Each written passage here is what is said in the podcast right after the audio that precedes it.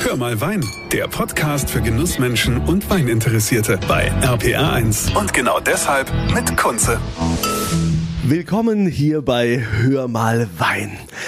Heute mit keinem Winzer, aber natürlich, es geht um Wein aus Rheinland-Pfalz mit dem wohl bekanntesten Rheinland-Pfälzer überhaupt. Er ist ein internationaler Superstar, Weltbürger, wie er selbst sagt, kommt aus Koblenz. Und ich freue mich, dass ich die Gelegenheit habe, mit ihm zusammen zu sprechen. Thomas Anders. Hallo, ich freue mich auch, Andreas. Hallo. Thomas, äh, du bist ja bekannt, dass du Genießer bist, dass du gerne auch selbst Wein trinkst. Wobei, ich habe mal gelesen, Thomas Anders trinkt immer nur Champagner. Das stimmt gar nicht so. Zum einen kann ich nicht mehr so vertragen. Kohlensäure? Nein, ich habe das früher, doch mochte ich gerne Champagner. Aber ich bin mittlerweile echt mehr auf Wein gegangen und nicht mehr so viel äh, Champagner.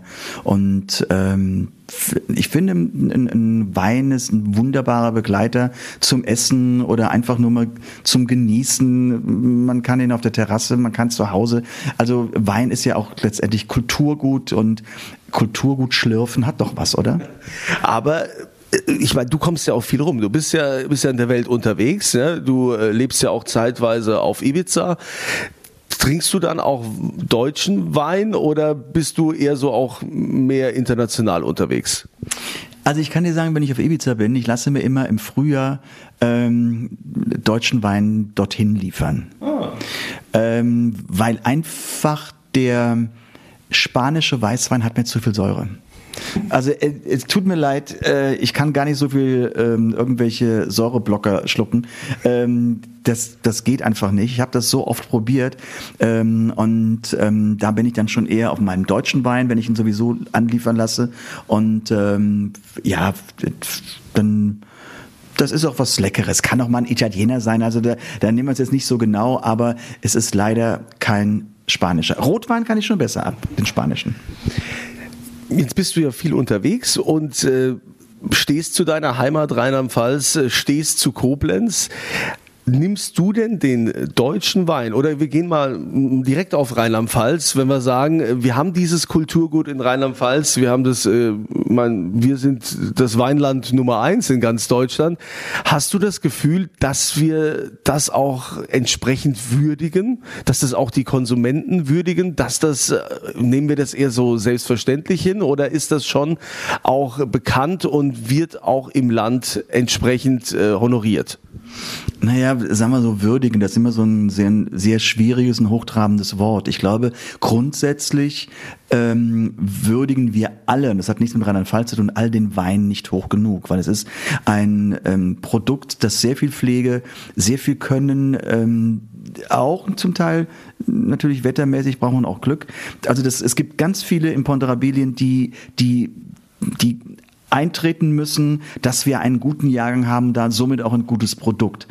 Ähm, auf der anderen Seite habe ich auch das Gefühl, dass es immer mehr Menschen gibt, auch gerade jüngere Menschen, dass die natürlich hingehen und sagen, okay, ich habe ähm, Gefallen an Wein gefunden. Also es, es kommt doch schon näher in diese, dass man diese Genussmomente hat und ich bin sehr glücklich darüber, dass auch der deutsche Wein in den letzten, na, ich würde sagen fünfzehn, zwanzig Jahren enorm gewonnen hat und dass wir mittlerweile mit zur Weltspitze gehören.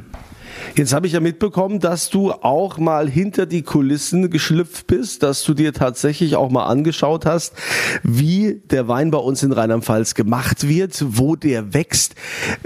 Wie war das für dich?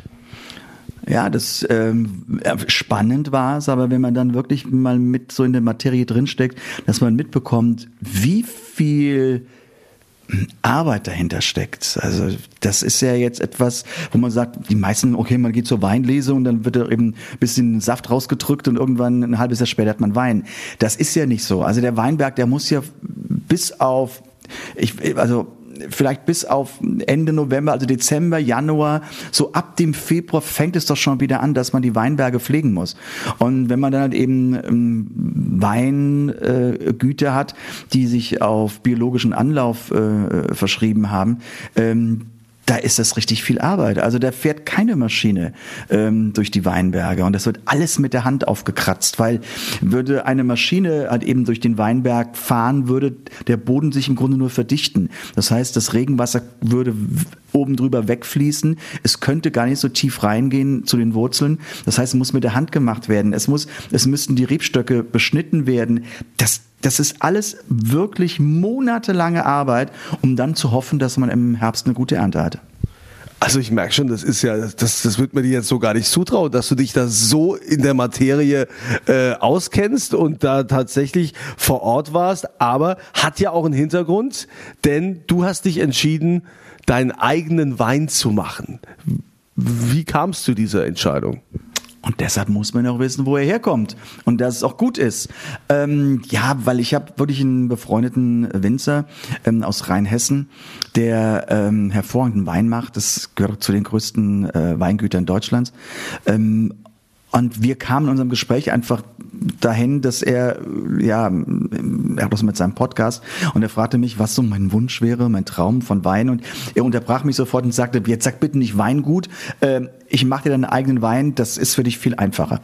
Und ähm, da haben wir uns wirklich ähm, angenähert, haben uns äh, angefreundet und dadurch habe ich auch die verschiedenen Stufen des Weinbaus mitbekommen und habe jetzt viel mehr Hochachtung vor einem Wein. Und ich bin da auch ein bisschen ehrlich, dann schüttelt es mich wirklich manchmal, wenn ich in den Supermarktregalen einen Wein für zwei Euro achtundneunzig sehe, weil ich mich da frage, wo soll da nur eine Qualität herkommen? Da ist ja alles drin. Das, ich meine, da, ich glaube, ich muss nie, keinem Hörer, keine Hörerin irgendwie erzählen, dass diese Qualität nicht doll sein kann. Aber du hast dich bewusst dafür entschieden zu sagen, ich will mir das angucken, ich will da mitmachen, ich will in den Roten Hang gehen nach Nierstein und mir anschauen, wie der Wein da wächst. Ich gehe auch in den Keller und nicht so, wie das gerade so, ich sag mal, en vogue ist, dass Promis ihren Namen für einen Wein hergeben und das einfach nur so eine Marketinggeschichte ist. Nein, nein, ich wollte das schon ganz genau wissen. Also ich bin wirklich in, in die Weinberge gegangen. Ich habe jetzt nicht Wein gelesen. Ähm, das würde ich mir in einer gewissen Weise auch so gar nicht zutrauen, weil die, auch da sind die Qualitätsmaßgaben ähm, extrem hoch. Also es wird, sobald irgendwie eine Traube nicht astrein ist, wird sie rausgeschnitten. Das ist ja bei maschinellen, bei der maschinellen Lese überhaupt nicht so. Da kommt ja von Käfer über Spinnen, über Holz, über Blätter, kommt ja alles mit in die Brunze rein und wird ausgepresst. Und das ist bei diesen Weinen einfach nicht so. Hab dann halt eben auch den Vorgang, ich habe den Wein jetzt nicht besprochen, also als er nun am Gären war, aber wir haben uns dann zum ersten Mal im, im, wieder im Januar getroffen und haben die ersten Kostproben genommen und da habe ich ganz viel gelernt, dass halt eben nun äh, der Winzer, der der Gewürz, dass er einfach sagte, ja, hier muss, der braucht noch ein bisschen und und ähm, lass einfach mal dann die Hefe, das wird dann alles, die die die die Feinhefe, das senkt sich und sowas. Das ist wirklich eine Wissenschaft für sich. Hast du denn auch so dann vom Fass oder vom Tank gestanden, hast mal gestreichelt, hast eine Runde Yoma Hart, Yoma Soul gesungen oder wie kann ich mir das vorstellen? Ja, also ich, äh, ich bin an den Rotweinfässern vorbei und habe Sherry Sherry Lady gesungen und ähm, und bei den Weißweinfässern war es dann Yoma Hart, Yoma Soul. Ähm, ja, man, es ist ja nicht bewiesen, dass das irgendwie sich auf die Qualität auswirkt, aber es gab wirklich schon, die haben ihre Fässer beschallt, äh, also mit einer Lautstärke, dass halt eben durch die Bässe oder sowas immer dieser die Fässer vibriert. Ob der dadurch besser schmeckt, ich kann es nicht beurteilen, weil die haben die Musik ja gehört. Aber jetzt Spaß beiseite. Ähm, ich habe mich sehr damit beschäftigt und habe wieder zwischendurch auch mal den Wein probiert. Und ähm, am Ende muss ich sagen, es ist wirklich ein ganz, ganz hervorragendes Produkt rausgekommen, das ich ähm, ja wirklich für mich auch total genieße. Du hast ja auch ähm, deinen eigenen Weingeschmack da einfließen lassen, sondern jetzt äh, nicht irgendwie so, naja, was was braucht der Markt, äh, mit was äh, kann ich da jetzt äh, mich gut positionieren, sondern es ist äh, dein Weingeschmack. Du ähm, bist ja jetzt nicht so wie ich, ich mag ja gerne so gereifte alte Rieslinge, du magst eher anders. Ja, also so gereift und alt bin ich selbst. Also, da brauche ich jetzt nicht unbedingt noch einen Riesling.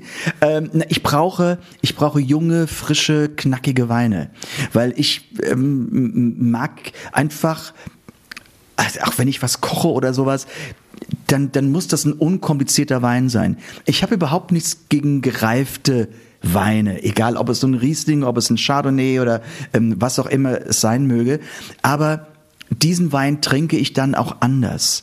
Also ich ich äh, habe ihn dann als Begleiter vielleicht dann wirklich zum zu einem Menü, zu einem Essen, genieße ihn auch bewusster, aber wenn ich unkompliziert Freunde einlade und ich sage, ich mache jetzt mal einfach eine Riesenportion Spaghetti und da ein paar Scampis rein oder sowas, da brauche ich keinen alten, gereiften Riesling zu. Da brauche ich einfach, was auch dem Essen gerecht wird und was wirklich jung ist und, und was man gerne dabei trinkt. Andere Weine, gehaltvollere Weine trinke ich bei einem anderen Essen. Und was ist da jetzt rausgekommen? Was ist der Thomas Anders Wein? Gibt's ja seit Mitte der Woche. Das ist ein Grauburgunder, ähm, zwölf Prozent ähm, hat er und ähm, ich finde, er hat wirklich eine ganz tolle Grauburgunder Burgunder Note ähm, drin, der wirklich sehr süffig ist, sehr leicht ist. Für mich der ideale Begleiter jetzt, wenn es halt eben auch in die ins Frühjahr reingeht, ins Sommer reingeht, einfach mal zu einem Salat und und oder einfach nur mal auf der Terrasse und ich habe überhaupt nichts dagegen, wenn man dann sagt, okay, ich mache da ein paar Eiswürfel rein, habe ihn wirklich so knackig ähm, und ja, kann ihn einfach dann ja beim tollen Terrassenabend auf der Sonne genießen und wenn es regnet, kann ich nur drin trinken.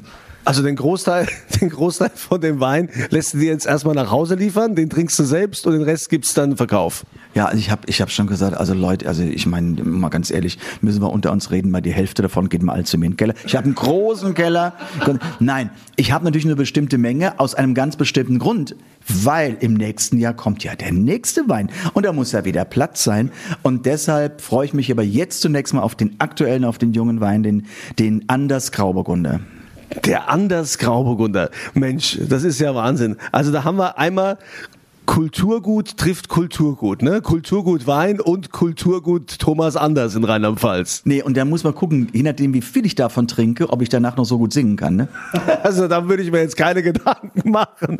Also, Thomas, hat mich sehr gefreut. Das ist äh, total spannend, äh, dass du also auch so weinaffin und dass du so ein Genussmensch bist und da Spaß hast.